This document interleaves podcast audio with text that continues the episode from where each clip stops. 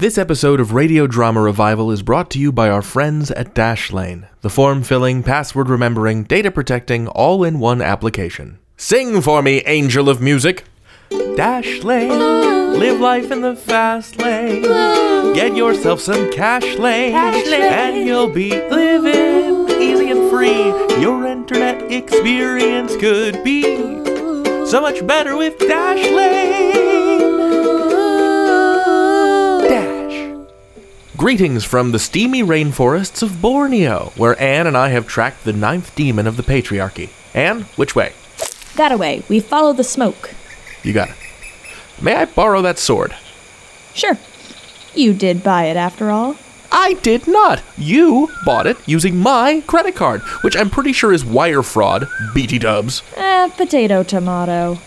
If I'd been using Dashlane, I would have been able to protect my data. And with their premium service, which only costs $5 a month, I would have been alerted through their dark web monitoring service the moment my account got hacked. Well, if you'd been using Dashlane, you would have also had access to their VPN services, encrypting your internet activity even on public Wi Fi. Don't remind me. I got it. It's in the terms with our sponsor. Start dashing through the internet and help support the show by visiting dashlane.com slash RDR to start your 30-day free trial of Dashlane. No credit card required. If you like it, use code RDR at checkout to save 10% on your premium subscription. All right, on to the show.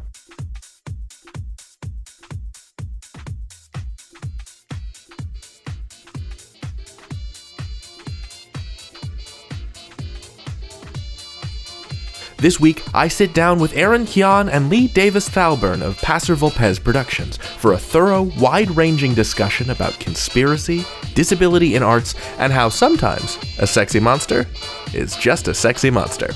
It's all coming up right here on Radio Drama Revival. Hey, folks, welcome to Radio Drama Revival, the podcast that showcases the diversity and vitality of modern audio fiction. I'm your host, David Rheinstrom.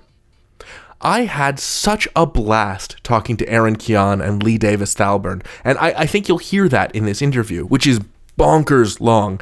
Like, this baby clocks in at an hour and 20 minutes in the abridged version. And if you're a $3 and up subscriber on Patreon, you have a chance to hear the even longer extended cut, the extendo friendo, if you will. Big ups to producer Will, who tackled this interview to the ground and wrangled it. I am always grateful to Eli and Will for the way they cut out my ums and make me sound smart, but when you hand someone a piece of raw interview tape that lasts like two and a half hours, I feel like it merits special consideration. So thank you, Will. I, I could not do this without you. This interview contains spoilers for Nim's nebulous notions and, to a lesser extent, love and luck, so make sure you're caught up on Nims before diving in. Okay, here we go. Please enjoy my conversation with Lee and Erin. Erin Kyan, Lee Davis-Thalbourne, welcome to Radio Drama Revival. Hello, thank you for having us. Hello. What a pleasure. Um, so I have I have prepared questions about uh, NIMS. I've prepared questions about Love and Luck, and I've prepared some questions about um, Dr. Seabrook. So I'll try to get to all of them in turn, but I know that mostly for our purposes, we're mostly going to be talking about NIMS nebulous notions today. Yep. Yep. Uh, so I want to I want to start there, if I may. Yeah, let's start Um, NIMS nebulous notions is partially a podcast about context and who has it and what conclusions a person can make given that context. So I guess I guess broadly speaking my question is what were you thinking about in terms of jumping to conclusions when developing NIMS? So uh, that actually wasn't part of the original idea. That was something that we only realized as we were working on it. So Nim's Nebulous Notions was written by four people in total. Um, the primary writers were Jamie Drake and A.L. Reynolds. Um, they did most of the writing. Uh, we had another writer, Morgan Juna, who uh, was working on it, but unfortunately had to pull out due to health. Um, and I kind of took over from Morgan's work once they left. Um, and it was a very different it was a very different production style to what we normally do because it was a much more collaborative process um instead of sort of already having an idea from the outset Right. we all sort of workshopped ideas and looked at what we all wanted to write. Um, and there wasn't it w- it wasn't a very linear um, writing process. Um, we sort of looked at like things we knew we were interested in. Like at the time, I was really interested in like found footage style audio, which is why it's uh, presented as Nim making her own podcast. Um, so yeah, we were all interested in science fiction, and we just wanted to like. At that point, none of us had any experience writing for audio because we actually started Nim before I started Love and Luck, um, just by a little bit. But yeah, um, and we were all, all of us involved were, all of us involved are disabled. So it was all a very part time project. Um, but it was really interesting because it was unlike anything I've done before, procedure wise, which was really cool. Um, so yeah, the, the whole jumping to conclusions thing happened as we fleshed out the rest of the story. And then as we began to realize how we wanted the story to end, we realized that there were a lot of assumptions that our listeners would be making, and a lot of assumptions that Nim would be making, that would just be completely wrong. Um, we we were very like we were very conscious of the direction the narrative took was not going to be a common direction, especially in a more global market. Um, we can get into details on this a little bit later if if we want to get into spoilers at any point, but um, the fact that we're all Australian writers and Australian fiction style was a very large part of sort of what how Nim plays out.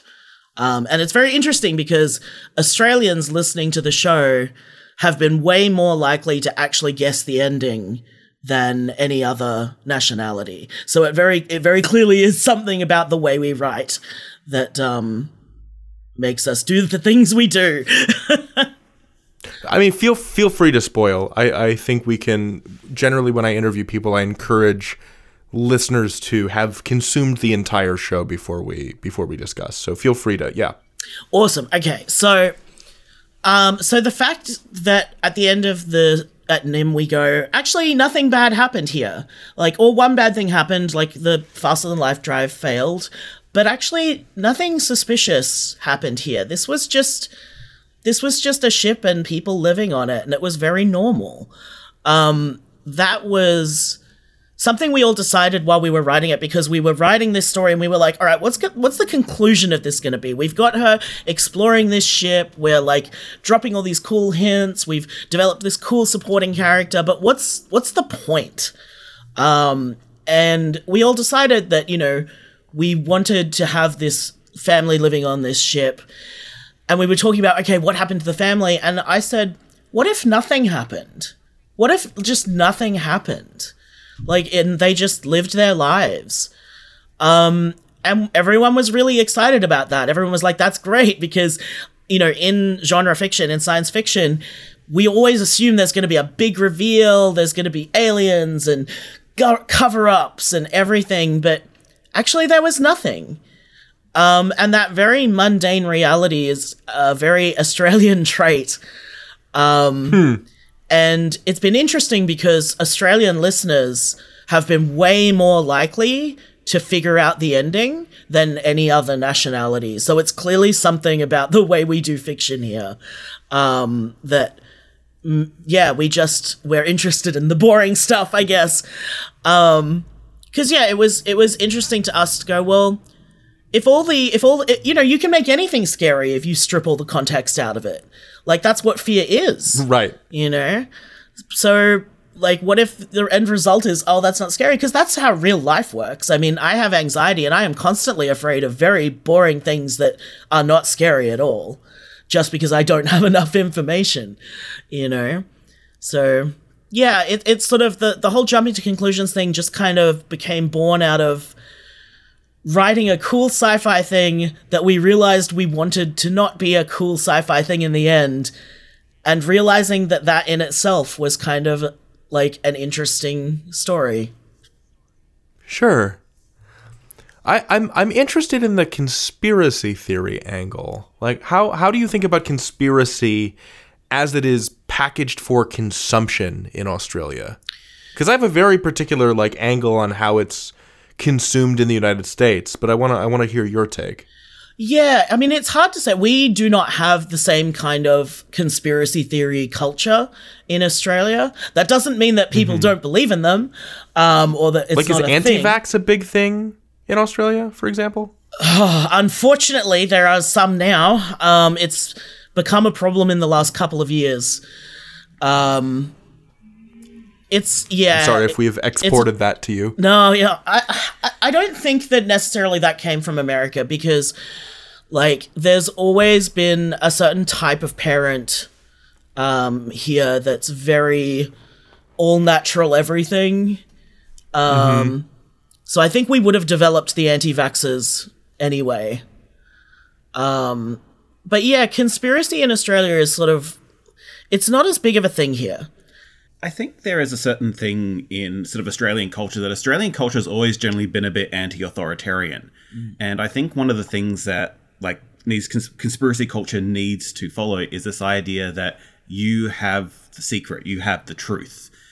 And when most conspiracies come out of just like the government is terrible, like we all know that. Yeah. Like, that's, that's no one is surprised when the government's terrible. no. So like there's there's not really a sort of sense of we need to be faithful to the government for conspiracy theorists to say, but wait, something terrible is happening with the government. It's like, yeah, we know. It's, it's already happening. Yeah. Yeah, we get more concerned, I think, about uh, corporate uh, conspiracies, I think, than government conspiracies. I see. Um, like, not so much. I'm trying to think, like, yeah, it's kind of weird. Admittedly, like, yeah, like, conspiracy theory culture is not very common here. So, like, to be honest, there's an element of writing for Nim that was us kind of just parroting what we know online.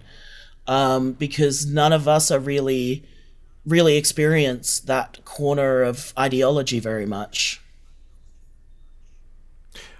it's in the US at least, I have this whole theory that there are two flavors of conspiracy theories. Um, and one is rumored horrible things that actually happen to marginalized people, and the other is rumored horrible things that white people are afraid might happen to them but haven't or won't.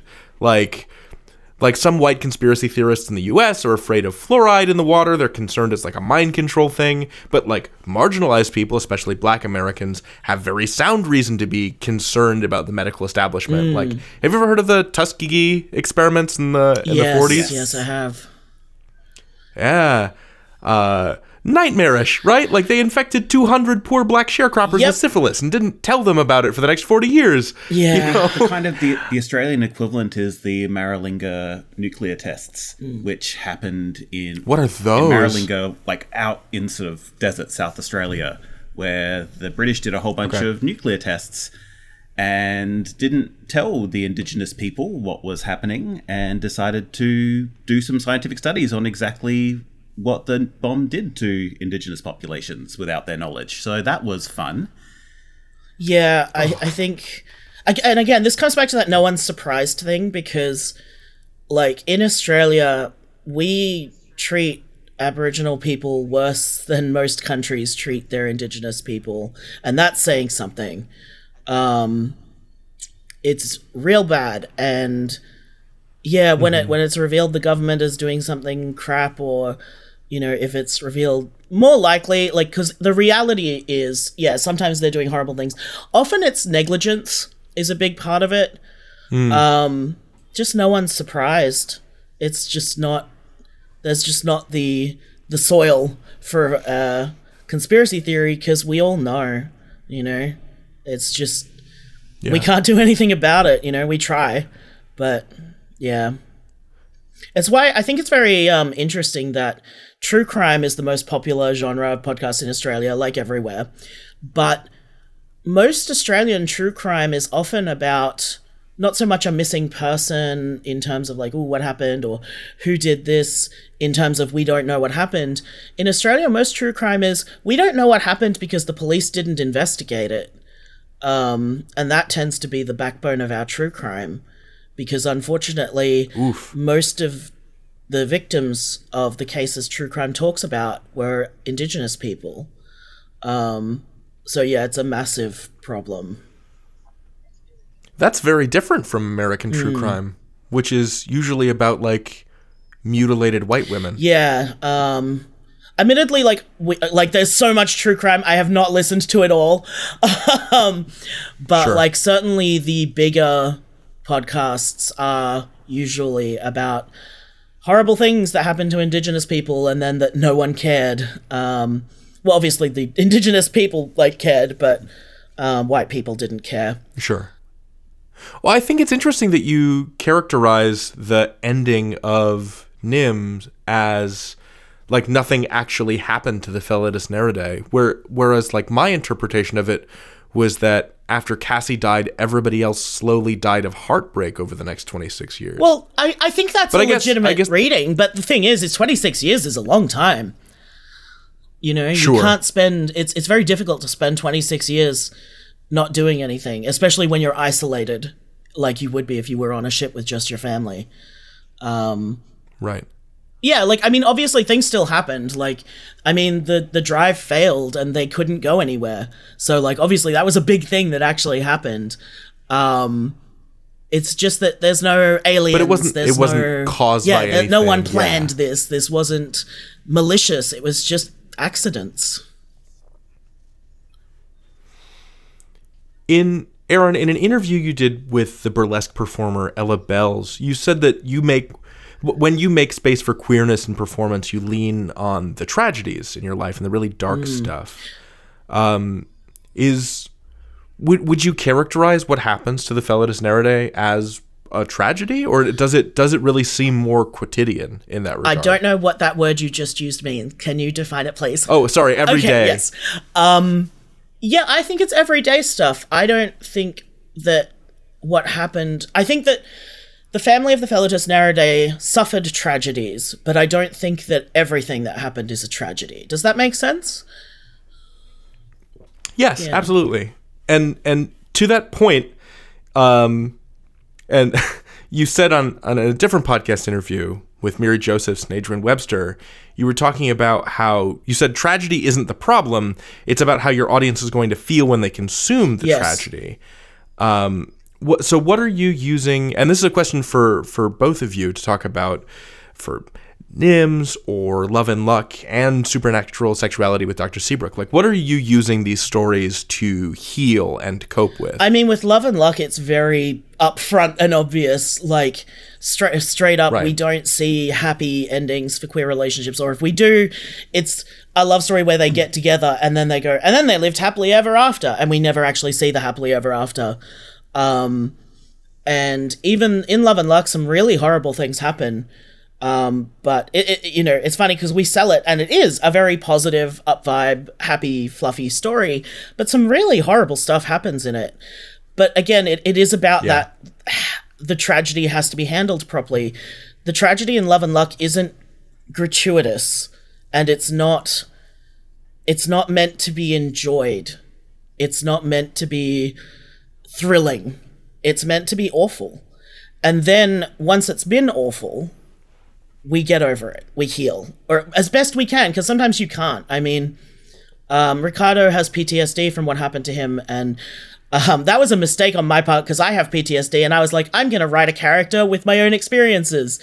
That was a great idea until I realized that I had to, like, listen to it over and over and over again as I edited it. Oh, um, yeah. But like, you know, part of the thing with love and luck is even if things are horrible and horrible things happen, you can still be happy.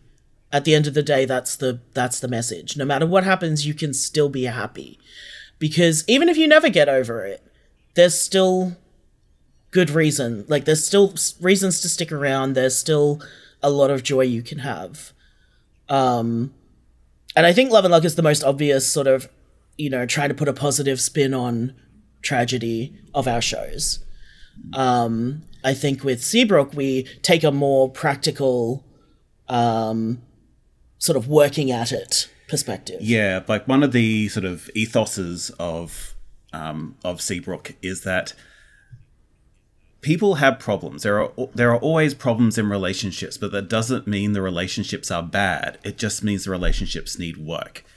And sort of Right. one of the decisions we made quite specifically with Seabrook is we wanted to not have a lot of episodes or a lot of calls where we're saying, "Look, you just have to dump the motherfucker," because because Oh yeah, are we allowed to swear, David? Oh yeah. Okay, good. Swear with reckless abandon. fantastic. Um, but so the Seabrook Seabrook is meant to be an inherently optimistic show about relationships. It's about if you want this to work and the person you're with wants to make it work too. You just need to figure out a way that those two desires work together to make the relationship work. With the caveat, because we were when we were talking to our writers about this, we didn't want we don't want the message to be you should never break up either. Um, it's just that we wanted, and and so we do have a few calls throughout the season where sometimes it is dump the motherfucker. Yeah. Um, but we didn't want that to be the prevailing sentiment. We wanted Right. that to be, you know, yes, sometimes you got to cut and run, but usually if everyone in the relationship is coming at it, you know, with good faith and trying their best, usually there's a way forward. Um, and it was actually something else we told our writers. We didn't really want to have too much content about abusive relationships in Seabrook because we wanted this to be a bit more of an oasis. We didn't want it to be, you know, again, we don't want it to be gratuitous. We don't want Right. it to be, you know, let's let's look at all the worst things that can happen in relationships. It's like, well, you know, let's let's try and look at what positive things we can put out. Yeah, and just more importantly, we wanted we wanted the show to help people who are in relationships like help resolve the issues they have with their relationships if that's possible. Mm. Like the show the show is very much like Love and Luck is about showing how good relationships can be. Seabrook is kind of like a way of helping people get to that point if they're not at that point already. Yeah, because like one of the things I'm very conscious of with Love and Luck um, is the way people consume Love and Luck. I'm very conscious that we are modeling possibility with Love and Luck. Right. We are modeling how things could be, and that means that Love and Luck can't get into complicated stuff, and that's not a bad thing. It's just you know it's not the place of every piece of art to get into everything, you know, and Love and Luck's job isn't to talk about nuance. Love and Luck's job is to talk about possibility. And Seabrook is much more about the nuance. Seabrook is much more about okay, but what if this? How do you how do you get to the good possibility if you're not there yet? Hmm. Um, because you need both. Because you need to be able to visualize what what could be, and then you need to figure out how to get there. You can't figure out how to get somewhere that you can't visualize, and you can't get somewhere you visualize if you don't know how. No, I'd, I'd agree 100% on all of that actually. Yes. Yeah, and I think you know, in terms of Nim, like we still like you know all the characters in Nim like. All, so one of the things that surprises people is obviously, and we we did lean into this, expecting Al the AI to be evil in the end, to to you know do something evil, when actuality Al just wanted a friend, yeah. and like that's that's a thing too. It's like you know you can't how someone interacts with you, especially because I think all of us, uh, certainly a lot of us, um, are neurodiverse, and so the way we engage socially can be very different. Um, and Al is very much a a very neurodiverse character, um, even if it's an AI. Um, and sort of going, you know, like sometimes you just need to talk to someone for a while to figure st- like how figure out how to communicate, um, and figure out like and like learning to trust people that you've just met, like you know, Al is is another like potential. Like here's how we could look at this. Here's how we could do this. Um, and even with the family, um, obviously we only hear snippets of their lives together, but it was important to us that you know they like each other. They like being together. Like yeah, they have a fight every now and then because that's what families do, but it's not toxic. You know, it's still a really good family relationship. Um, and so even even though like relationships are not really the point, for lack of a better word, of Nim, like it's still about ways of doing relationships that don't rely on assuming the worst and having a lot of conflict. Um, because Sure. I get very bored of media where interpersonal conflict is the main conflict. Um, it it's I can barely watch those things myself. yeah um, They stress me out too, Lee. yeah So, Nim is very interested in exposing what she thinks is the truth, and in order to do that, she repeatedly invades people's privacy. And for the most part, for the most part, it's like a sport to her, right? Like at least initially, until Tyler doxes her. So, I guess my question is: as a team of writers, what were you interested in having Nim learn throughout the series? I mean, you know, it, it's interesting you point out the privacy thing. I mean, this is partially why her first interaction with Al is Al saying, like, excuse me, that's not yours. You shouldn't do that. Um, and, you know, it's a funny moment, but it's also true. She shouldn't have been doing that. Um, and I mean, what she basically did is she crowbarred open, open a crypt, Yeah. right, and is like rooting around in it. Yep. Um, I mean, I, I don't think that's quite fair because Al did transmit for people to come. Sure. But Sure. yeah, it's very similar. I mean, Al was not like, please come into this ship and go through all my people's things. It was, please come to this ship. I'm so lonely and I just want someone to eat a carrot. Um, and yeah, like, it's all it's all very exciting to investigate things and and unearth secrets until it happens to you right. And yeah like tyler is very much the the evil nim you know what i mean? Like he is very much what nim could have been. And like yeah having nim go oh actually he's the worst. Um you know she starts off with this hero worship of him which god when i got lines back from sarah our actor we were we were all so delighted because she just nailed that breathless fangirl obsession uh, with Tyler.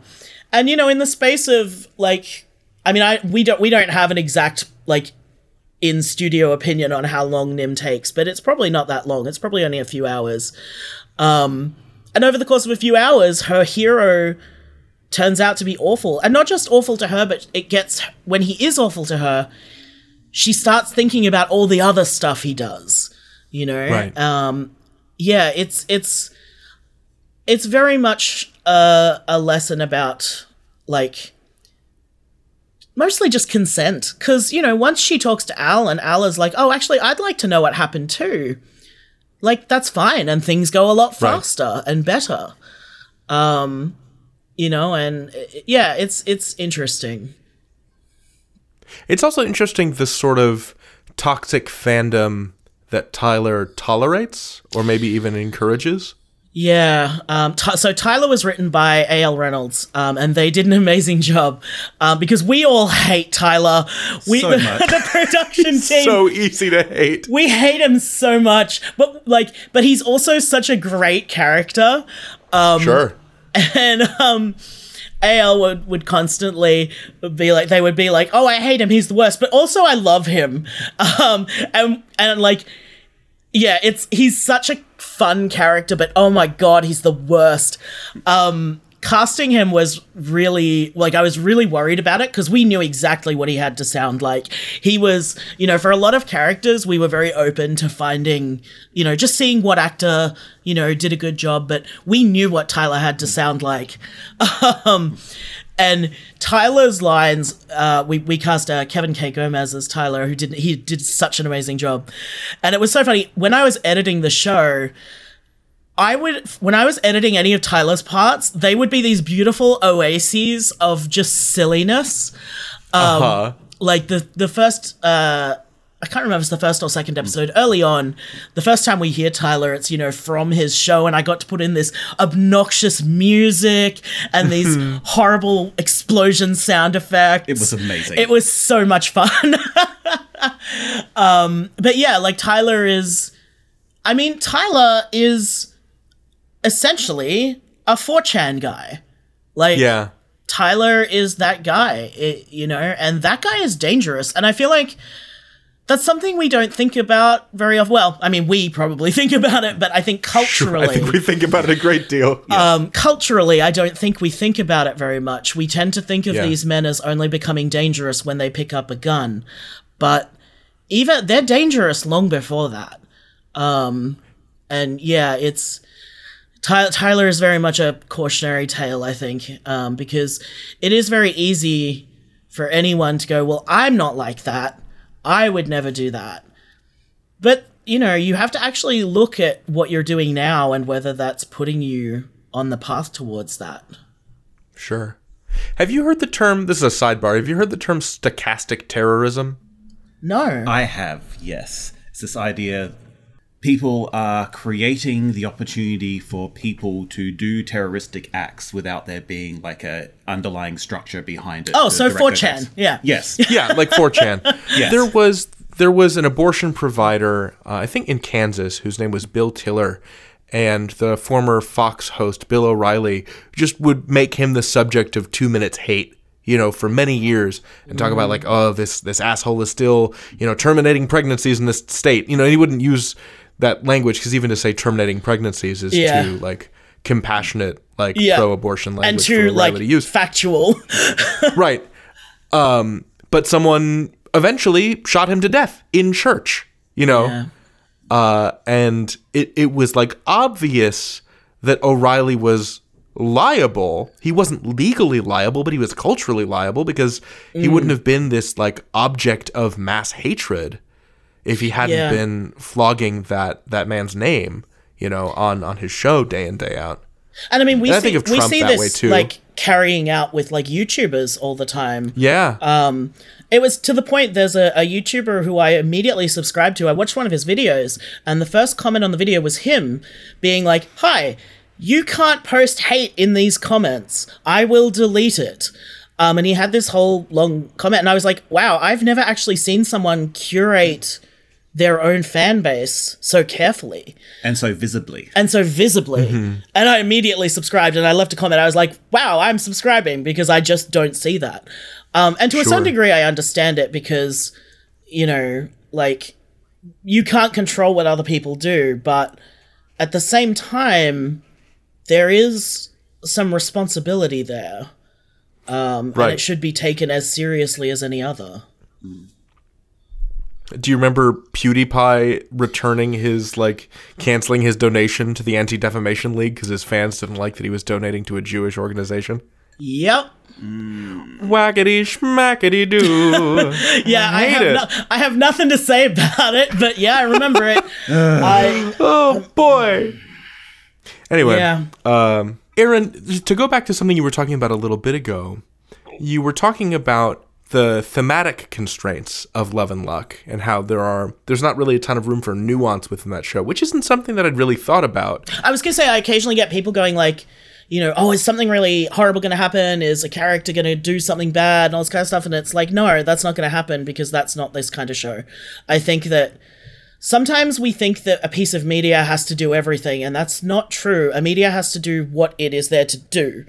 If I introduced, say, one of a, a beloved Love and Luck character turning out to be abusive, that would be very damaging to the show as a whole. It would be very damaging to the audience who have come to trust these characters. And as much as you could make the argument that, you know, that's real, that's how real life works too, and that's true, but Love and Luck isn't real life. it's, you know, it's this oasis. It's somewhere that people can go to be okay.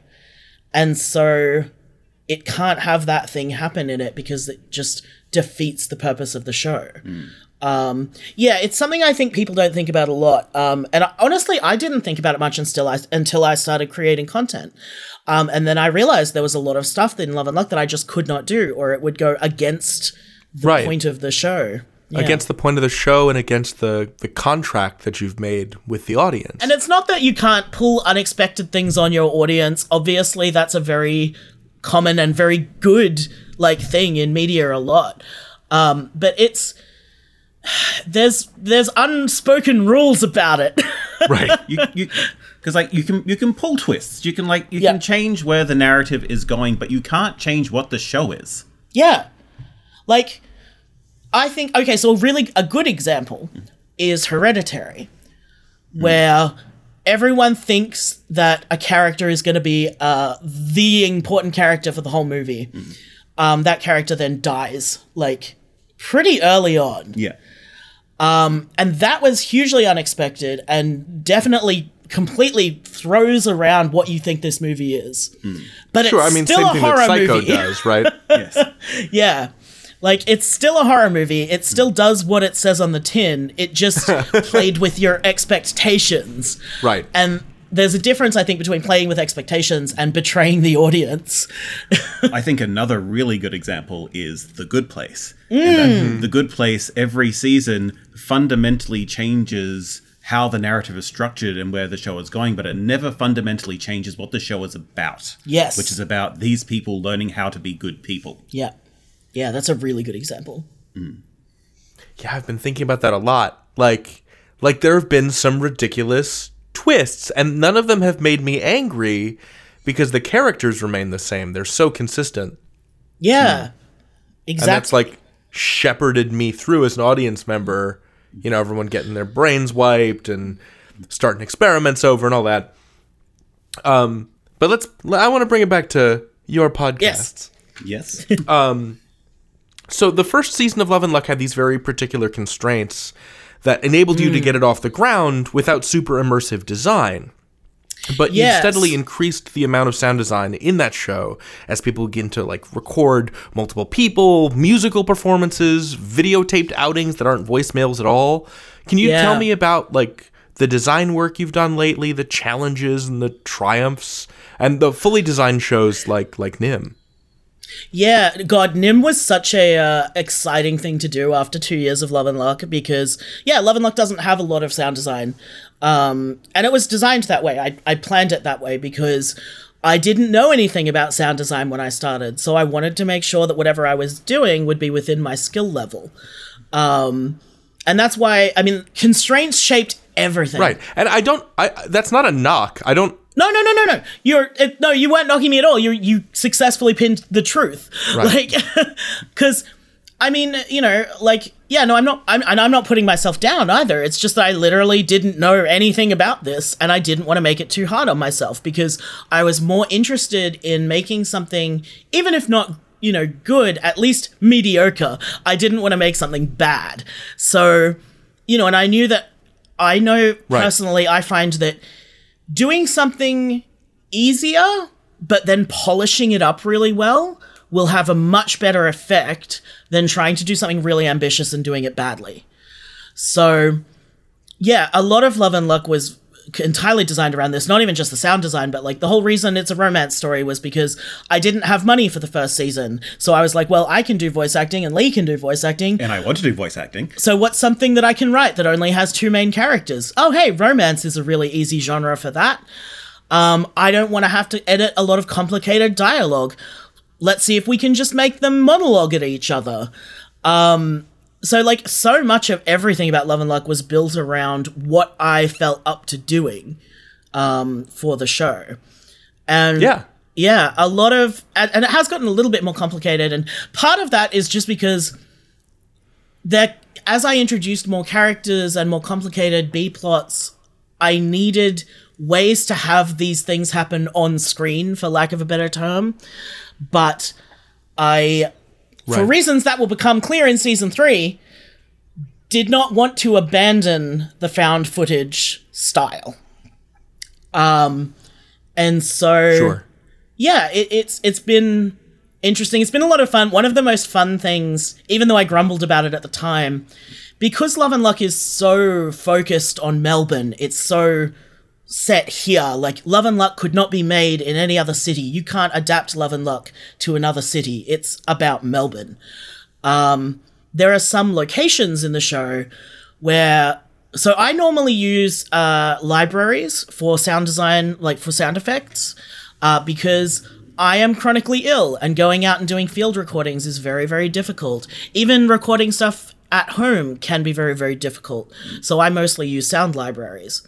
But there were a few things like Southern Cross Station or St Kilda Beach where nothing I could find actually sounded like the place. And to be fair, I don't think anyone but me would have minded if I had fudged it a bit. But I was like, no, this has to sound like Southern Cross Station. Yeah. This has to sound like St Kilda. So we would go out on these like 9 p.m. field recording sessions. Like, there's a great photo of me on Lee's Twitter somewhere where I'm just because it was like the middle of summer. Something like I'm that. just like sitting in shorts in Southern Cross Station. I think that one was at like 10 p.m. or 11 like that, p.m. yeah. Just like there with the big headphones and the Zoom recorder, just sitting there recording trains. I love that. I remember that night because at that point, Erin was like, oh, I I just can't find like I can't find a train station that works. It's like, and I was like, all right, I guess we're taking a trip to to um Southern Cross Station then. It's like, can we? Let's let's pack up. Let's get going. Um, and especially because in the season two finale, we have about 40 seconds of quote unquote silence where all you can hear is St. Kilda Beach. I needed that to actually be St. Right. Kilda Beach. um, as I said, I don't know if anyone else would have cared, but I care. I did wonder as I was listening But yeah, to it. like it's been it's been good. Like I have been I was like, "Is this library?" Because I don't yeah, think it is. That that that 40 seconds Yeah. is real real St. Kilda Beach. Nah, that was real. Um cuz yeah, I cuz St. Kilda Beach for starters it's a bay beach and most sound libraries don't have ocean sounds from bay beaches because bay beaches have much smaller waves. Um secondly, there are roads like right by the beach because it's a cosmopolitan beach. So there needed to be a little bit of traffic. Um, not a lot because this was happening at 4 a.m. in fiction, but there still needed to be something because I've been at those beaches at 4 a.m. and there are there is still traffic. um, yeah, it was it was really important to me. That's like that was like oh, it wasn't episode 100, it was episode 99. What am I thinking of? Um, yeah. It, so anyway, I got off topic. Sorry. Yes, sound design like it's it's evolving as I evolve. Um, and I don't do the sound design for Seabrook. Lee does, um, which has been a whole different adventure. because Um, because Seabrook is is my first sort of big um, foray into sound editing. Erin was quite clear on this that when we started the project, that Erin was not going to do the editing Right. for this, and I was perfectly fine with that until I started sitting down and editing Oh, the no. damn thing. Um, and so I have been learning very quickly how to get sound get sound design into sound design some voices like we make a deliberate choice in Seabrook to try and make sure most voices are mostly just regular people sounding. Yeah. Um, that's a choice to reduce the sound design, and also because we kind of want this to just sound like a call-in radio Right. show, and like most people sound like regular people, so that's that's sort of what we did. Um, but yes, there have been a few calls where I have just been banging my head against the screen, saying, "Why is this so hard? Why does sound design require all this?" Why, why am I rendering this five times to get this right? And like you even have the benefit of having me here because you know like I could ask you for help. exactly like yeah it was it was it's very funny. I, Yes, I'm sure it's very funny for you. Because yeah, when we started Seabrook, because you know at that point we hadn't finished Nym yet, so I was already working on two podcasts. I was like, I can't do the editing on this. Yeah. I don't have time. Um, and yeah, so that's been an adventure. um, yeah, it's it's it's a lot of fun, and I'm actually. Um, I'm not sure if my next project, because I know what my next project is going to be. I'm not sure if I'm going to do the sound design for it or not. It'll depend on what my budget is. If my budget is low, I'll be doing the sound design, and I'm kind of excited about that. If my budget is higher, um, I actually have a friend who I've collaborated on a short with, which will be available soon, um, called Maze Wallen, and their uh, their day job Cool. is sound design and uh, composition. So I'm hoping to be able to hire them, but you know, like it, I had so much fun with Nym after working on Love and Luck because Love and Luck is mostly just arranging some beeps and hang up noises. Um, it's just getting timing right and take selection. Um, and it's very, so it, it's not very creative. It's very busy work. Whereas with Nym, I got to actually like do some creative sound design, and that was so much fun. Um, yeah, I, I enjoyed it a lot, and I'm I'm definitely getting more into that into like individual pieces I'm making for like local festivals and stuff as well. It's been it's really interesting because when I got into podcasting, I never thought I would be into sound design. Um, I thought it would very much just be a like what I do to make the thing happen. Um, Whereas on the other hand, I'm not surprised, even slightly, not one bit, not at all. yeah, that's fair. Erin, you were a spoken word art. You were and are a spoken word artist before, right? Yes, I do spoken word pieces um, around Melbourne. Um, and I used to, I need to redo them. I used to also have those word pieces available in audio on my website as well. Um, yeah. It's, it's, and I usually, uh, even before I got into podcasting, I, it was not uncommon for me to use a backing track for spoken word because I think that, you- like, just with really like sparse, like meditation kind of music, just because I think that kind of thing really helps people settle in um, to listen to something. And because I, I am as disabled as I am, I am not a physical performer. Right. I can't get up on stage and move around a lot. So I have to take up space in other ways. And so part of it is just like, I don't know how to describe it, but just like big energy, just like being on stage and just trying to be big. Um, but also like my performance style is very still and slow compared to a lot of people. And part of that is just because slam poetry isn't for me. Um, but it's also because I find it easier Sure. to make people listen to what I'm saying um, when I have to get them to focus on me. Yeah. So, Erin, uh, according to an interview you did in June 2018, you spent about six hours a day on bed rest. And one one of the frustrations you've mentioned, you just mentioned about live theatrical performance, and this is from uh, an ABC feature from also from 2018, is that many times theaters will be wheelchair accessible for audience members, but not for performers. This is something that Americans who Yeah. watched this year's Tony Awards would have noticed when the actress Ali Stroker, who uses a wheelchair, had to accept her award by coming on stage through the wings rather than up a ramp from the audience. Yeah. Um, how has podcasting accommodated your disability, and where has it fallen short? So I have a um, and this is to be okay. So I, have a fun story about the Australian Podcast Awards. To be clear, I love the Australian Podcast Awards. They are very good people. Um, but we were finalists in fiction this year, and I let them know that I, I needed wheelchair access. And so when we got there and we sat down for the uh, ceremony, I realized there was no wheelchair access to the stage. And so even before the ceremony had started, I knew we hadn't won because otherwise there would have been a way for me to get on Right. stage. Um, and like no, and like that's not. I don't have a problem with the Australian podcast awards. As I said, I think they're really cool, and also like. Unfortunately, making stages wheelchair accessible can frequently be very expensive. So, if they already knew I wasn't going to win, I totally understand not take spending the money to make the stage accessible. Um, so like I, I- it was just a very funny moment for me of like, ah, everyone's here to find out if they won, and I already know. I guess Um, maybe that took some of the anxiety out of the night, right? I guess. Yeah. um, yeah. The good thing about podcasting is that I, mostly I can do it from bed. Um, I have my computer set up over my day bed. Uh, my day bed is like Lee's night bed because we live in a tiny apartment. Um, and I can do all my audio editing, all my writing, everything I do on my computer. I have a desktop computer, so I can't, you know, move w- away with it anyway. Um, I can do from bed. And it's interesting because the year that I got the day, like set up a c- computer over a bed, my creative output exploded because I'd spent years. Um, so what it used to be, I would get out of bed. I would. I don't eat breakfast, so I would usually just get out of bed and hop on the computer to you know start the day. And half an hour to an hour in, I would have to go lie down because my pain and fatigue would be so severe. And then I would have to lie down for an hour, maybe more. And then I could get up again for a half hour. And then I'd have to go lie down again for a couple of hours. So that's very difficult to do anything creative when you can't do it in bed. Um, and you have to be lying down all the time.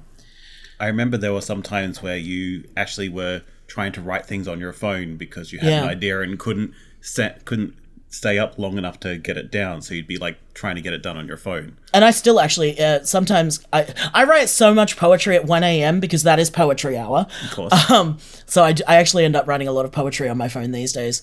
But um, I can't write things that aren't poetry on my phone. It just doesn't work for me. Um, and so I finally was like, okay, this is ridiculous. And we set up the computer over my bed, and my creative output just exploded. I went from it used to take me at least six months to write a spoken word piece, and now I can hammer one of those out in a couple of weeks. Um, Nice. you know, I mean, I wrote Love and Luck in like the first draft in a month. I did NaNoWriMo. Like, Wow. it would have been impossible um, if I hadn't had the computer set up over bed. So, honestly, podcasting is certainly podcasting is much more accessible than stage performance. um, even if we have an accessible venue, Right. I still have to go to rehearsals. I still have to go to the actual. I have to go to tech rehearsal. I have to go for the actual performance. And when you need as much bed rest as I do, that can knock you out for a really long time. I actually, for um, a performance we did at the Malt House, I actually took a fold up mattress to the green room so that because we had to be there like several hours before the show. So I took a mattress so that I could actually lie down in the green room because otherwise I wouldn't have been able to do the show. Um, unfortunately, it's a dis- uh, Quippings is a disability troupe, so like everyone works with whatever you've got and you got to work with. I mean, I wouldn't be able to have been doing performance if not for Quippings, because who else is going to give stage time to a disabled person who needs so much prep, so many accommodations, and can't memorize anything? Like, I have, you know, part of my illness, I have neurological problems. I can't memorize anything, so I need a script. And holding a script on stage is such a no no in most of the things that happen on stage. Um, but I need that or I literally can't do it. Um, and I actually had an experience with one director who was like, we really want everyone to memorize their pieces. And I was like, hey, I totally understand. Unfortunately, I am physically unable to do this, so I'll have to drop out of the production. And I think about two hours later, I had a phone call from that director being like, "Oh no, we really, we do want to. We really do. We we want you. We do. Um, I guess like if you need it, I guess we can. I guess we can do that. it was very funny, just because like, yeah, if you want me to perform, you need to like give me access. um, whereas yeah, podcasting I mostly do from bed. I mean, we don't. We record uh, Love and Luck in a studio, um, so I have to go out for that Yeah. but we don't do longer than three hour sessions um, because I can't be up for longer than that.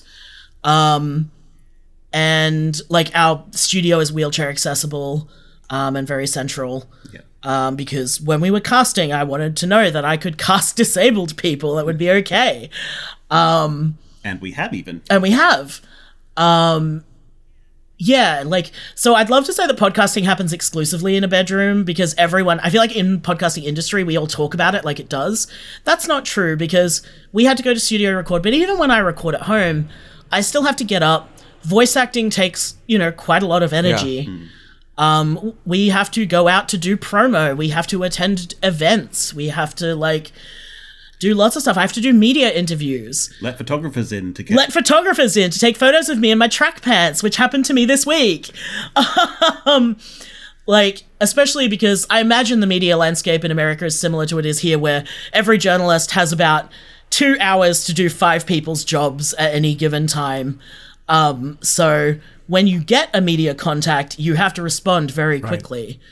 Um, and yeah, it, it's it is not entirely do from home, but it is much more do from home than a lot of other arts is. all of Mama Boho's lines for Seabrook were also recorded at the mm. same studio before, and I also made sure to do sort of like four hour runs because while I can do a lot, I can do a lot longer tracks than you can. Like I'm, I'm physically able quite well actually, but I also know that four hours in the studio is a a long lot. time to be doing Yeah. stuff. Yeah.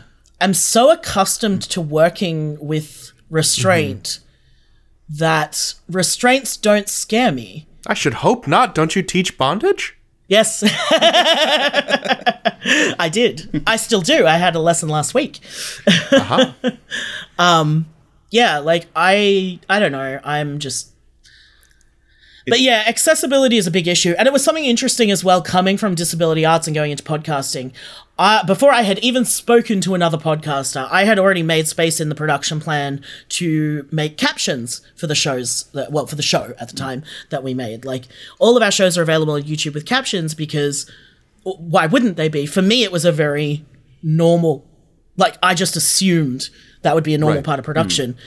Um, I was very surprised when it turns out most most podcasters don't do that. Um, and even transcripts people can be really bad about. Um, but yeah, I do, and I mean, accessibility comes into every part of how I make the show. We're talking about sound design before.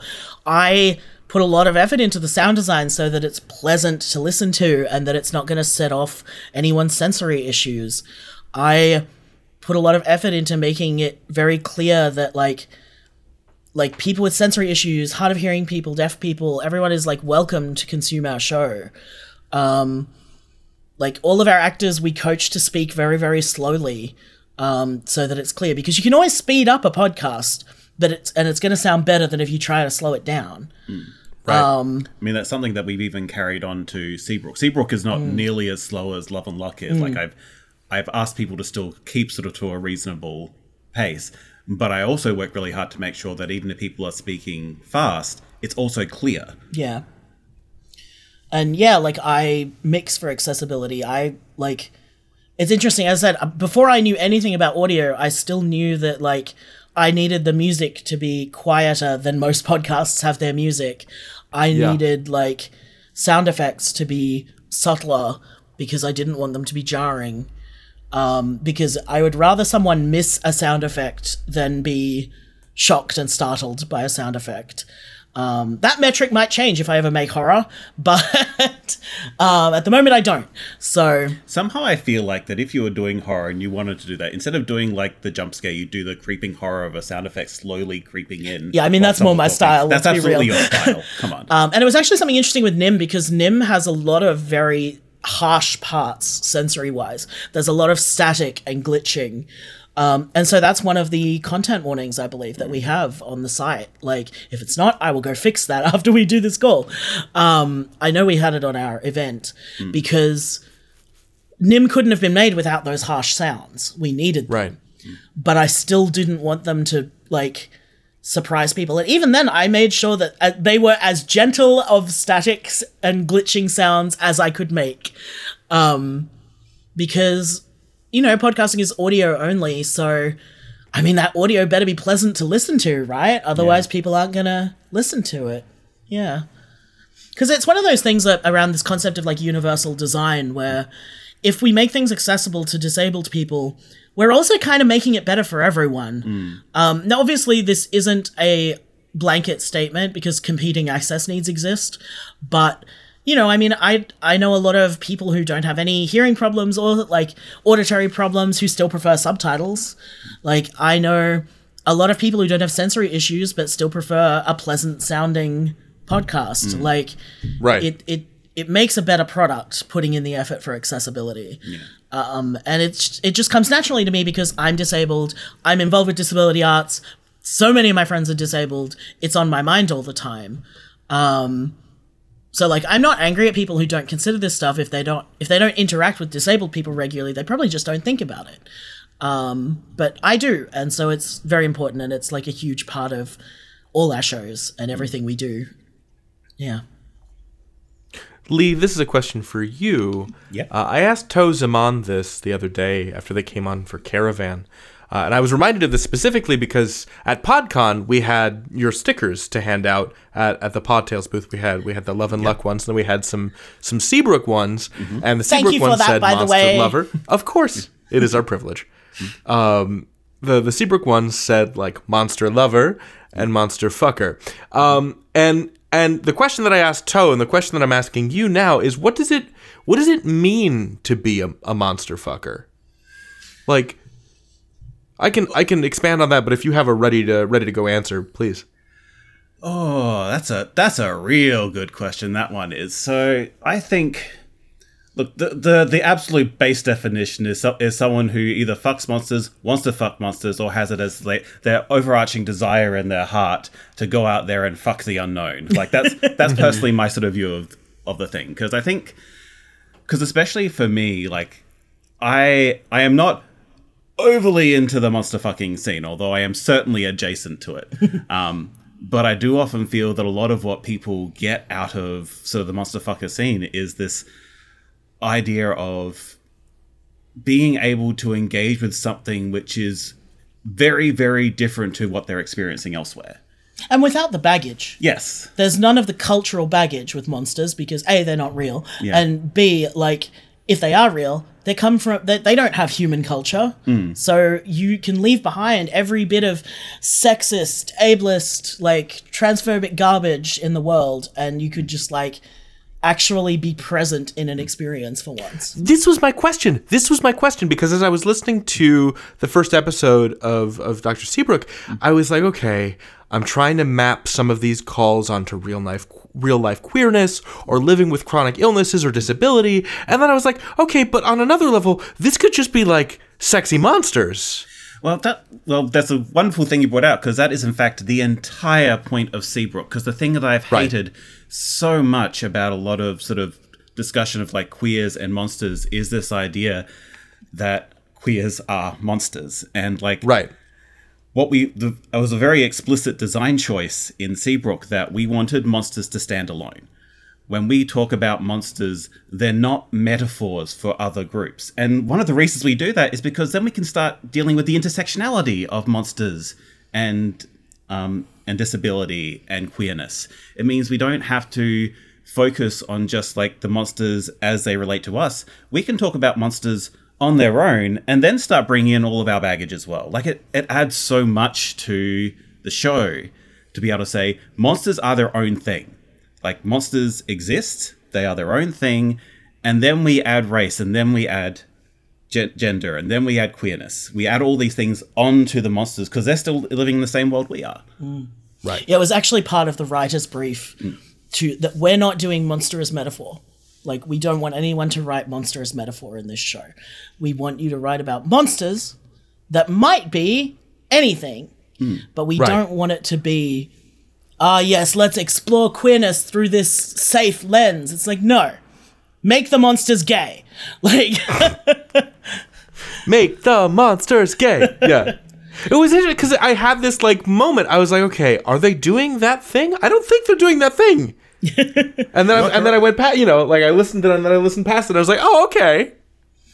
It was something that a lot of people at our launch party said because we played the first two episodes at our physical launch, um, and a few people were like, "Wow, I was so scared of this, but it was like okay," because you do you get very guarded about Right. uh, like when you're when you're any kind of like you know off from the mainstream, you get very guarded about monster fiction because it is so usually a metaphor and that's so boring. Like, and, and even when it's not boring, because like there, there's two ways you can go about it, right? You can either absolutely embrace that concept of Yeah. monster as Oh, metaphor sure. and just absolutely run with it. And often that's fascinating because you can then sort of look at the nuances and the subtleties of what that metaphor actually brings. But when that happens in every single time you see monsters from queer uh, art, or queer artists, you just go like, sure, we, we've explored this, we've explored this. What if we explored what monsters would be like outside the metaphors with the actual things there? Like, what if we talked about gay vampires? What if we talked about, like, transgender werewolves? Like, let, let's talk about this. and it was great because uh, um, our writers' room. Did we have any straight writers? No, actually, we, we were quite explicit that we did not want straight Oh, that's right. Yeah, we had no straight writers. Yes. Uh, we didn't have as many people of color as we really wanted, um, which is understandable. I like we're white, and it's very understandable to go. Mm, I don't know these white people. I don't want to work with them. Um, fortunately, like we've already had some interest uh, for season two Yeah. um, from some more writers of color, which I'm very excited about. Um, oh, and that was another part of the design brief is we didn't allow anyone to write monsters that weren't from their culture. Uh, we didn't want to risk any. We didn't want to risk anything. No. you know, we want it to be a safe show. So, like, um, to, to the point, it was actually very funny. One of our writers, um, she forgot to tell us during intake that she was Jewish. And so she wrote this, uh, ama- she pitched us this amazing idea about a golem, and we turned it down because we thought she wasn't Jewish. and she asked why, and we were like, oh, we, you know, we want people to stick from like things from cultures that, you know, they're from. And she was like, oh, no, that that's me. like, um, it was very egg on our face. Yes. But apparently she was actually very tickled by it because, like, um, she comes from a very conservative family and it's very uh, uncommon for her to not be like pinned as Jewish from the first Sure. moment of interaction with everyone. And I think also Same and- for me. because because yeah, she also talked to me about it. It's like one of the things that like really endeared her about that concept is that we were doing the work even while no one was watching. Yeah. Yeah. Like we like we didn't know if she was Jewish, and we were still saying, well, look, we we want to respect sort of Jewish culture in this respect. And she was like. Well, that's okay because I'm from the Jewish culture, but thank you for respecting us, like, like without anyone having to tell you about it. And I was like, Yeah. that- that's, so sad. fucking That's sad. It's so honestly the the compliments we get is are so sad in all of our shows. Like I've had like repeated compliments of like like actors being like you're such a nice director you never yell at me and you always give me time and i'm like oh my god like why is that a hurt you? thing like you know like or like God, like writers who are like, I'm sorry, I need extra time, and we're like, it's fine, and they're like, oh, you've been so understanding, and it's like, You, you, you talked to us. You, you told us things were okay. All we wanted was for you to communicate to us. it's really sad. I need producers to be better because I keep interacting with people who have really upsetting compliments for me. Uh, and it was because um, the woman who plays Seabrook Mama Boho is a person of color herself, and it's been it was really great working with her because she is she's like seasoned and professional. Like she's been in the performance industry. she's like, a she's a working performer. We Yeah. actually had a lot of trouble scheduling her because she was on tour. She was Yeah. on a comedy tour for most like Yeah. the first part of the year.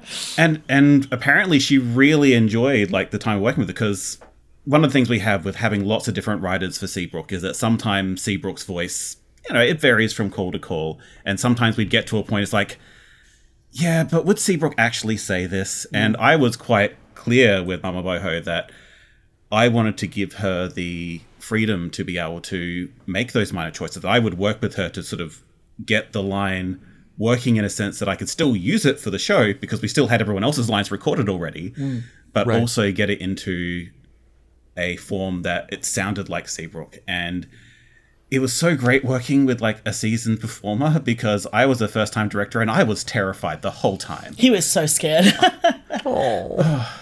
it was like I spent so much time just like, oh, th- thank God, because like I could do a lot. Like it, I didn't have to communicate as actively as probably Erin does during direction, because Erin, one of Erin's main points of direction is that he will be able to sit down and figure out exactly what he needs to say to get the performance you want out of someone. I am not that good at that, but fortunately, Mama Boho was very good at figuring out what I wanted from what I was saying, so it worked. It worked very well. So, Erin, yes. Arts Access Victoria recently featured you as an artist in focus. Yes, I was very excited. In in that feature, you said podcasting is a lawless land of self-expression, and that kind of freedom is incredibly gratifying when you're a marginalized creator. Uh, And I thought that that was interesting that you said it was lawless, even though you were being jocular, right? Even though you were you were goofing. Yeah, I was. Because something that I respect very much about both of you is that despite being punk as fuck, you have established laws in podcast land. Laws of kindness, dignity, and compensation for creators. So tell me about like the ways in which, you know, the two of you are like lawmen of this untrammeled uh, land. Well, the main thing is I will yell at everyone about accessibility all the time. if you ever need someone to yell about accessibility in podcasts, hit me up. and I will regularly yell at actors to take the goddamn money. Please don't ruin my spreadsheets. Do not ruin my accounting. I accounted for this. Take the goddamn money. Writers too. We had so much trouble paying people. Everyone would be like, "Oh no, no, it's okay. I had fun." And I'm like, "I know you had fun. That doesn't mean it's not work. That doesn't mean this isn't in our budget." And like we we are very we are not well off. Like No. we do not have a lot of money. We unfortunately cannot pay our teams like award wages, which is um a mi- minimum wage basically Yeah. Um and like so we, we're already apologizing because like we we try basically the way we price people is we try to pay people roughly for $20 per hour of their time so it, it, sometimes there's give either direction in that but if someone is only doing a half hour of work for us we give them 20 bucks um if someone is doing you know like five hours of work for us, we'll give them like 200 bucks. Yeah. Um, and like, obviously, it varies a lot, like, on things that are harder to figure out how long they're working on something. But like, you know, we're we're trying our best, and it's actually been really difficult. People don't want to get paid. They're all like, you know, no, no, no, no, I want to help because, and and that, it comes from a really good place, right? Because they know that we're marginalized people as well. They know that like we like don't have a lot of money, so they think they're helping us. But the thing is, is actually doesn't help because it creates this precedent. Hmm. And there's a big difference between collaborating with someone on something and doing something that someone else tells you. Hmm. If you're collaborating with someone, of course, you know, maybe you won't pay them. That's fine. You're collaborating, you're equals. But if I ask someone to write something for me, that's not a collaboration. Right. That's me asking them to do something for me. So I should pay them for that. like I, I've mentioned to a few writers that you know i'm paying you on spec when you send something to me i get the right to tell you what i want changed and then you change it and then i pay you. Hmm. And like that's completely different from a collaboration where we sort of be bouncing ideas off each other. And sometimes it can look like that. Sometimes we'll say Well, look, yeah. look, look- looking at this concept i think you should do it this way. I think this is where you want to go. But ultimately like we're the person who have the ultimate say so on this. It's not like they can say it's done i'm done with it. It's like well no you're not done with it until we, we're ready to say it's done and that's a very different power dynamic and like it's that's not collaboration that's working for us Yeah. And it's it's and yeah, like you say, of course you collaborate with them in the sense that, you know, it requires cooperation. Hmm. But that's not the same thing as being equal parts of something. no And like being very aware of that difference in power is really important. Hmm. Like we already as as marginalized people, we are already shit on enough. We are already taken advantage of enough. Why would we do that to someone else? Like you know, we we're just trying to not be shit. At the end of the day, that's our core principle. Just try not to be shit. I, I, I was I was so upset because I was um I was on uh, Wil Williams Podprob's Discord, um, and a couple of people were talking about how um, Seabrook was the first production they ever got paid for, and I was like, what? I've I've seen heard you in like six productions already. How are you telling me that I'm the first person to pay you? No, that I, And like I was very angry. to be like fair, like hour. look, to be fair, Yeah. like like season one of Love and Luck was done on volunteer labor. Hmm. I think it is totally reasonable for people to say, "Hey, I don't have money. Would anyone like to do this for fun?" yeah, But the metrics of what you can ask of people in that is different. yeah. If someone is doing something just for fun, you don't have as much control over what's happening. And you can't, or you're a tyrant, Right, and I yeah. hate you. Yes. like, you know, so like season one, we had everyone was volunteer. Yeah. Um, even our audio engineer. So like I would literally bend over backwards anything they needed I would make happen because they were doing me a favor because that's what volunteer labor is they're doing you a favor you have to take that with consideration that it is a favor. It's not free labor that you never have to think about. It's someone is doing something nice for you. And so you need to have respect for that. Just be nice. Why is this so revolutionary? It shouldn't be. I, I've talked, I've talked a few places elsewhere about the concept of the fair equivalent exchange. Yeah. Um, and like I really like it because when you shorten it, becomes a fee, and like I think that's very cute.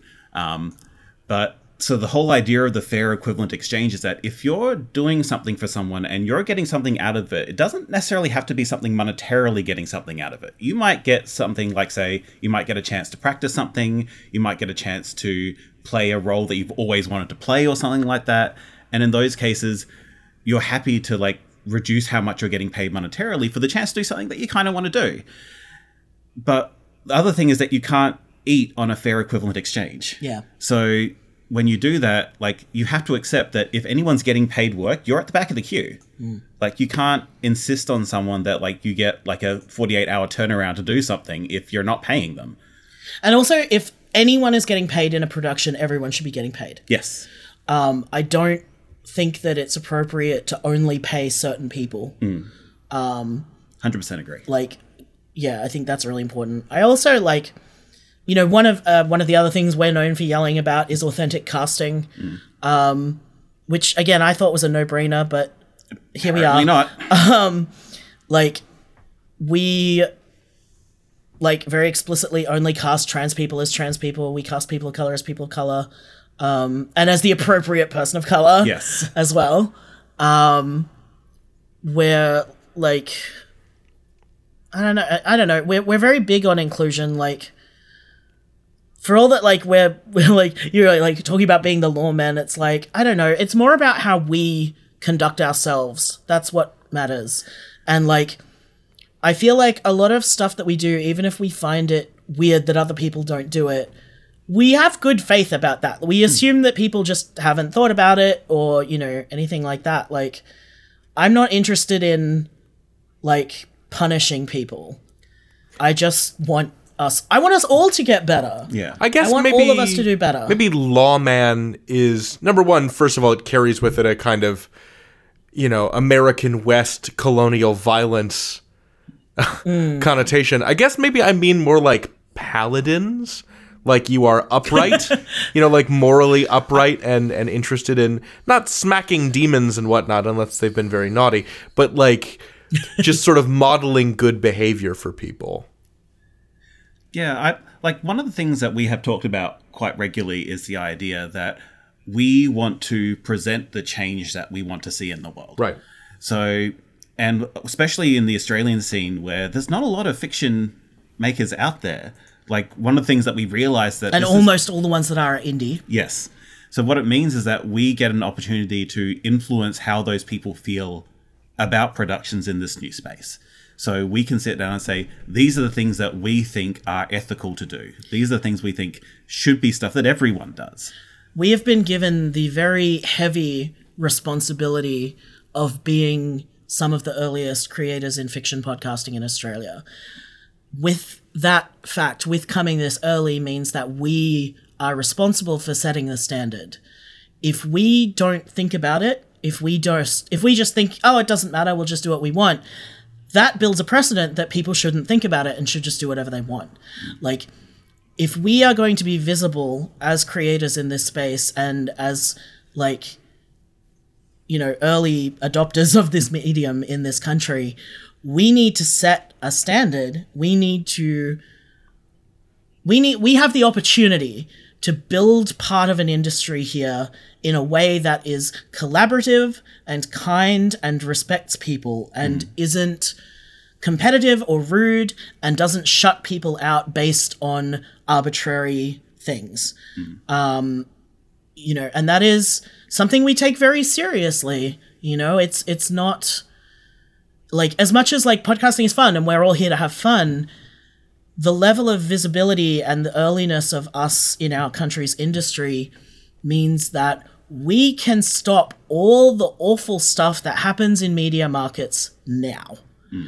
we have the opportunity to say, no, we're not only going to preference big studio productions. Yeah. We're not going to preference white people. We're hmm. not going to preference straight people.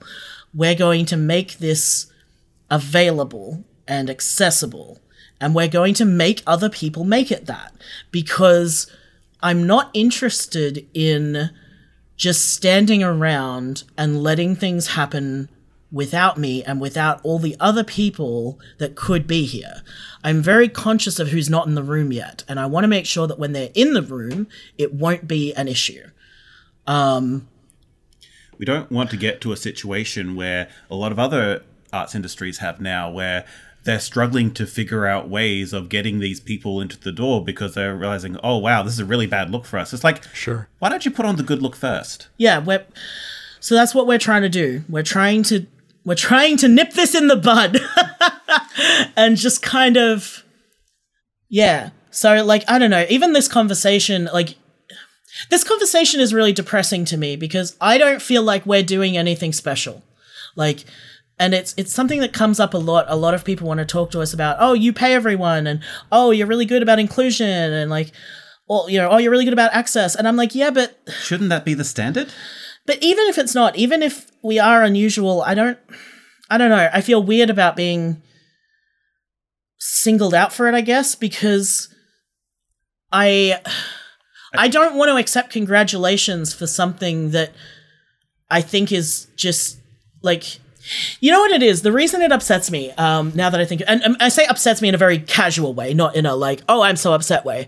But the reason it bothers me is because it reminds me as a disabled person of whenever a disabled person does something really normal and everyone's like oh my god you did it! Oh so inspirational! Like you know it's that same kind of like incredible low bar of expectation. It shouldn't be noteworthy. And I am upset that it is. and culturally, we need to fix this because I don't want to be noteworthy for being accessible or inclusive. I want to be noteworthy for making a great show that made someone cry. Like, I want that to be what's special. I want, you know, like I. I mean, I'm very happy. I mean, you do you do do both. I was doubled. I was watch. I was washing dishes, uh, like sometime at the very beginning of this week, listening to episode 100 and just sort of like sobbing at like seven in the morning, doing Oh, dishes in my stocking feet, just like oh, cleaning up from last night. This is so beautiful. So, so some fun facts. I not only Yeah. cried when I was at, when I was acting my monologue for that, but I also cried while I was checking it for errors, and I was also crying while I was transcribing it, and I was also tra- crying while I did the captions on YouTube. so there's been a lot of crying on episode 100 on my behalf. Lee, I'm very- never not yeah. crying.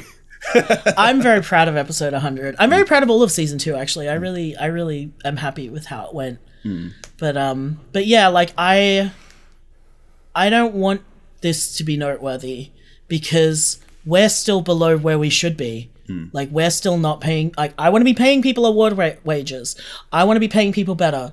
I want to have like better reach to people who might otherwise not consider doing things. We want we want people of color to look at our productions and say, "Yeah, the, these are people that I want to work with," and be willing to put themselves out there for us. Yeah, like I I I want this to be like definitely my dream don't get me wrong, my dream reputation is definitely that cool guy who's fun to work with. Like that is definitely my goal, but like I don't want it to be over something as simple as not yelling at my actors. You know, I want it to Right. be What a low more bar that meaningful would be. than that. Yeah, I want and you know, yeah, like and I think that's the other thing is I don't feel like we're there yet. I feel mm. like we're still growing and we still have a lot of problems that we're trying to iron out.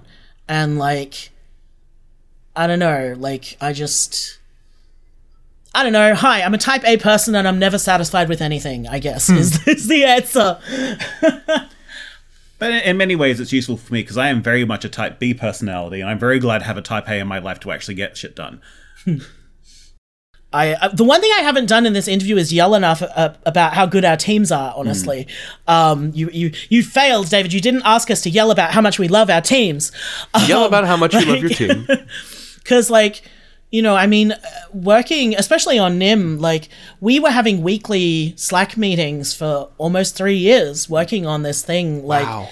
and you know we i don't know i just love them so much they did such a good job they you know with like writing and like you know they were all very interested like um like especially Al Reynolds and Jamie Drake, they were both interested in the production side of things as well. So they were associate producers, um, and helped me out with a lot of the production stuff as well, um, which was really amazing. And like, you know, they they just did such a good job. And like Morgan, uh, when Morgan left, those were some big shoes to fill because they wrote Al in just this such charming way that was actually really hard for me to take over and try to be as charming um and like all our actors are perfect um and like all our actors in love and luck are perfect And all of our writers and all of our voice actors, all so so many of them, so perfect and i love them so- so, much so many of them, and all of them are perfect in every single way.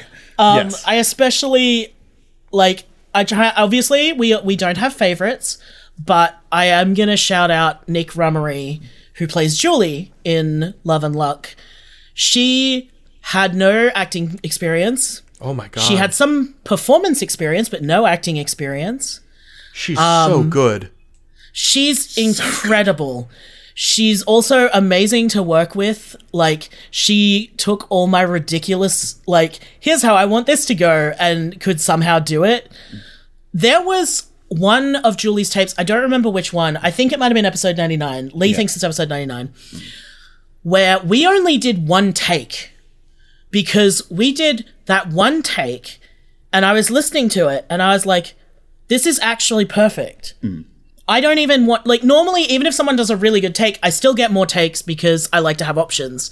But that one take was so perfect. I felt really bad because she finished it and literally I started screaming, like, oh my God, that was perfect. And then I was screaming down the line, like, "Oh my god, that was perfect!" So unfortunately, she finished this really heartfelt message and then had people screaming at her, and I was really, really sorry about oh, that. Oh no. But like, she, like, I am, unfortunately, don't have another project yet that I know where I'm going to put her. But I really hope to work with her again. She is so wonderful. Um, I just can't yell about her enough. She's just been so incredible. Isn't isn't it such a pleasure to like understand the contours uh, and the timbre of an actor's voice and then just want to like craft something for them? Lee actually has a, a thing that if he ever gets around to writing, he Yes. already knows he's casting again. yeah, like Um, I, I sort of was like, "No, no, Nick, Nick is the only voice that I can imagine in this." So And it's noteworthy for me because I'm not a big fan of reusing actors. Um, Really? most like yeah, mostly because I really like to be a foot in the door. We work with a lot of people with no acting experience, and so I like to be that first bit of experience. Um, but also because I'm aware that if someone listens to one of our shows, they're probably going to listen to more of our shows. And I know that I personally can get really sort of bamboozled if I hear the same voice in a lot of different roles. Um, so like I try to keep things a bit separate. I, I, I had to fight to get Justin Jones Lee, Yes. plays Ricardo, into Seabrook. Erin's like, oh, but we worked with us like Erin, Erin. We both know that he is perfect for this role. Yeah. And it's like, yeah, I know, but I don't always like Erin. Yeah, like I, I'm sure I will get softer on this as Yeah. time goes on. Um, but like at the moment, I am particularly because working with local actors. I'm try again. We're trying to get people thinking about doing this in the industry. We're trying to get actors thinking about podcasts. We're trying to get writers thinking about podcasts. It's what, So- that's one of the whole reasons we structured Seabrook the way we did. Number one, because there was no way I could write every call on my own, um, but also because we could distribute the idea of writing for audio among a whole bunch of different writers and get them all to come up with idea, like think about the genre. And it's working, by the way. There's a few writers who are very clearly looking at setting up their own podcast sometime soon. One of our That's writers, very Hannah, the one. I'm, yeah. Hannah, the one I mentioned before, who had the Golem story. Uh, she's actually working on a podcast now, um, which I'm very excited. I don't know if I'm allowed to talk about what it is, so I won't. Yeah. Um, but I know she is currently working on a fiction podcast project, which is very exciting. Um, yeah. So like, but yeah, I I, I just want to use. I want Nick in everything all the time. But yeah, like all of our teams, like we've been so lucky. And like Kermie, our recording engineer for Love and Luck, like they have been so incredible. Like, um, and Eris, who came to fill in, Kermie was sick for a couple of sessions. So we had Eris uh, come in. Like, I don't know. I feel the best thing about podcasting is been all these wonderful people that I've met and I've got to make stuff with. And like, it's been so good. And I just, I'm so grateful to our teams. Like, everyone's been so wonderful. And it's just so good. And I'll stop now. But thank you for letting me yell about how much I love everyone I work with. Of course. The thing is, every time Erin says we should probably do something just in case, it turns out to be incredibly useful. And do you know how irritating it is for me as a type B personality type? Um, there was the first year we went to Audio Craft. I know this Yeah. story. Yep. Yep. We went to a um, went to a session all about podcast law, and during the podcast session, like I I always defer to Erin because Erin was the main lead on everything. But he's like, no, Lee, I need you to make sure that we have forms. That, We so have can- talent so- releases, we have confidentiality deeds. Yeah. Yep. We, we need to make sure we have all this. And I was like, it's just a little podcast. Sure, you need. It's like, yes, we do. Yep. And we got to the pod, call, pod law, and one of the first things that came out of the people was like, you need to make sure you have releases. And I could feel the smugness. I didn't need to look at him. I could feel the smugness radiating. I was. I didn't. I wasn't even looking at the stage at that point. I literally was just staring directly at Lee. And I knew it. I knew it. I was vindicated. Yeah. Look, I like one of the ways my anxiety manifests is I like to plan for all scenarios. But the thing is, that's a really useful thing. It is. That's a really Like- useful thing. My anxiety does. like like like yes, it's irritating, but also it's a saved our bacon so many times that it's one of those things that I'm irritated with, but also just like go, all right, let's do this because because I, you know, to, uh, to quote that panel, no one starts a podcast planning to fail. Mm. Like, sure, you might not succeed, but if you do, don't you want to be prepared for it? Mm. Um, I mean, that's why, like, we only just set up as a business this year. Yep. Um, just finished the first tax return. Yep. Um, and a lot of stuff like that, like because I just want to be prepared. I liked I I like to be organized. Um, oh God, th- things that hurt my soul that my, our teams say. Uh, one of our writers said that Seabrook was the most well organized production she'd ever been involved with, and that made me want to die because I feel like it's still very haphazard. But like, Whereas, whereas for me, this is the most organized I have ever been. ever. I just well the thing is again this is like I get I, I don't like the disability as superpower thing but as I said I can't memorize things my brain literally won't hold information in long term so I have to write everything down I have to make sure everything Im- information is readily available that I hmm. can refresh my memory so that means if someone's like how many writers do we have? I've got the list of writers somewhere I can look Yeah. at. If it's like, oh, when is the next recording schedule? I'll be like, here's the list of the next recording hmm. dates. Like, you know, we have uh, all of our podcasts have living design documents um, that we update from the very conception of the concept.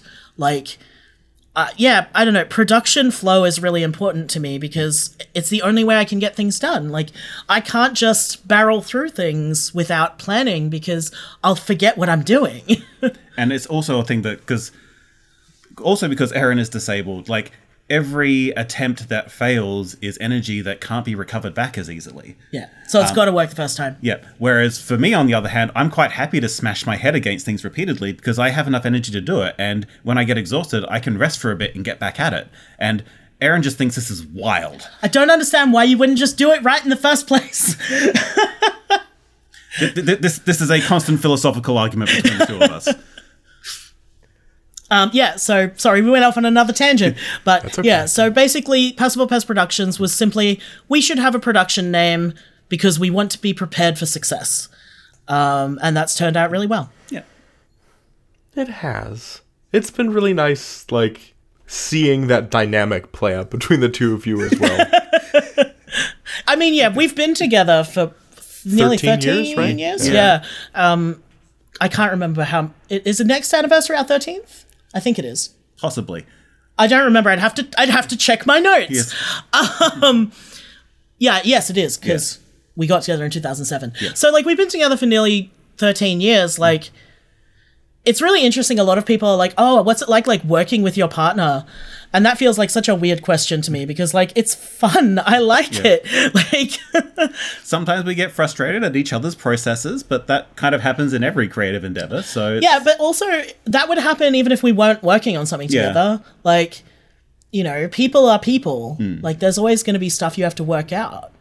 But like, yeah, it's it's it's one of the good things about having been together so long is that there's a security there yeah. that means that like yeah, I don't know, a lot of stuff is very easy and comfortable, which is nice. I have run out of questions. Are there questions you want to ask me? Are there things I have neglected to additional things I've neglected to ask about? Hmm, what do you think? Ooh, um, I mean, you've gone through all the th- all the stuff that puts you on a rant, and we know because we've ranted about them. I'm sorry. I'm be sorry. I'm just like this. Erin, there's a reason people love putting you on radio programs because you will talk forever. there is never dead air when I'm on a radio. Absolutely not. Um, I think one thing I will say just right now, because you know I have the platform and you can't stop me, um, is that I will be completely clear on this and say that of this of this production team, like I rely on Erin so much to get a lot of the production stuff done because I said Erin's brain just like thinks of stuff that would just never come up in my head. And I have been I have been quite clear with a lot of stuff that Seabrook would not exist if Erin was not there constantly telling me, Lee, where are you going to do this? Lee, are you going to do this? Lee, you need to think about this. And uh, every time he says that, I just go, "Ugh." but it but it happens and it gets done somehow. It was actually one of the conversations when we started Seabrook was I said I was like, okay, are you serious? You want to do this? And Lee was like, yes. I'm like, okay, you understand my name is on this as well. Which means that you will not be allowed to let this fizzle out and die. You mm. will finish this and it will be up to a good standard. Because I'm not okay with leaving this just go. And Lee has a, a long history of starting and abandoning projects.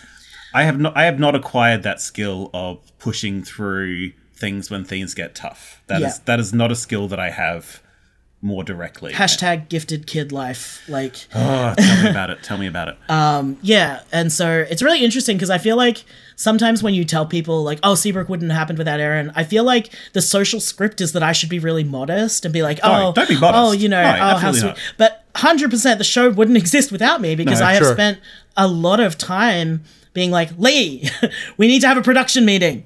Lee, Like, do the Lee, thing.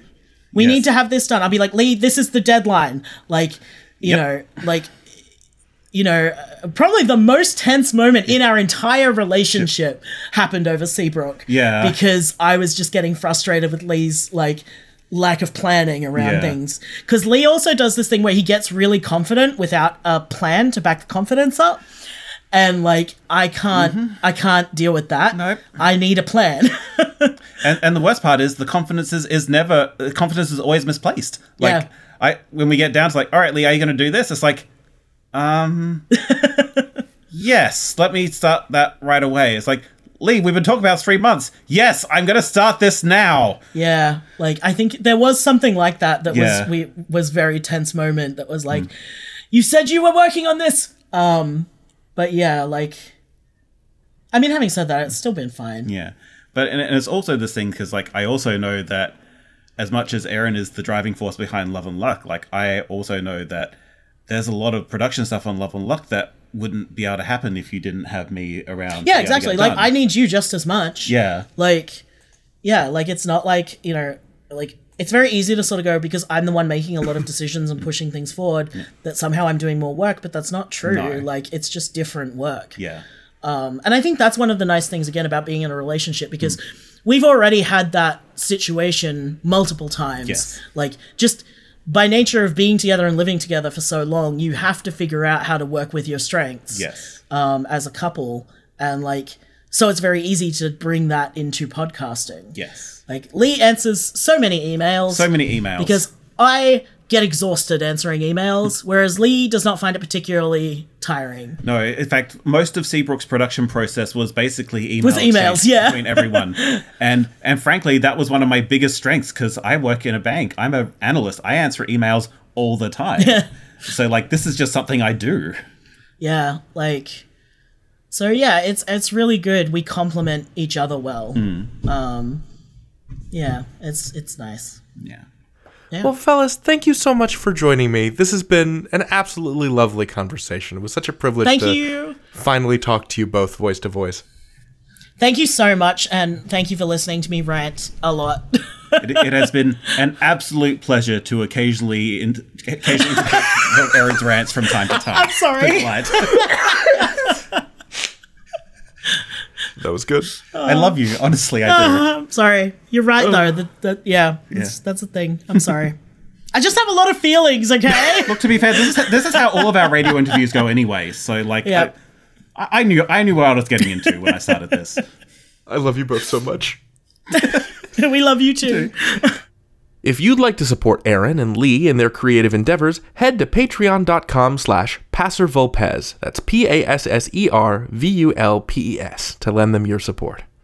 Support our show and the people behind it by visiting patreon.com slash radiodrama revival, or head to radiodramarevival.com slash shop to browse our many beautiful wares. I finally managed to get everyone on the team a shirt, and I'm so happy with them. Wil, how do you feel about that cotton poly blend? David, it's so cozy. Mine is like wearing a cloud. But not damp or see through. Okay, it's like wearing a smile. I don't know. I just love our logo, and I really love seeing it on stuff in the real world. And I hope you do too. RadioDramaRevival.com slash shop. Here it comes, y'all. Your moment of Wil. Last week, Wil teased us with a conspiracy about a tater tot Instagram account. Wil, tell us the deets. Last episode, I teased you with some information about a celebrity run Tater Tot account that the celebrity was running in private. Thanks to some very tricky PI work on behalf of the fans of the Tater Tot Instagram account, it was discovered that the person posting Tater Tot reviews was in a lot of the same places as the currently touring Lorde. Yes, that's Lorde with an E, the Australian singer. Uh, while on tour, she decided to have some fun and review some tater tots, but was ultimately found out by some sharp eyed fans. So, yes, Lorde did run a tater tot review Instagram that was very popular. People loved it. It was, it was a good account. I hope that some someday she'll be able to review those tots in true anonymity. It's what she deserves. And hey, listener, you are also like a tater tot. You are cute and small and good and nice and nourishing. More than a tater tot. Probably. It's the holidays. Eat a tater tot. Goodbye. Thank you, Wil. And now let us sound the traditional end of episode gong, followed by the sound of a llama learning to tap dance.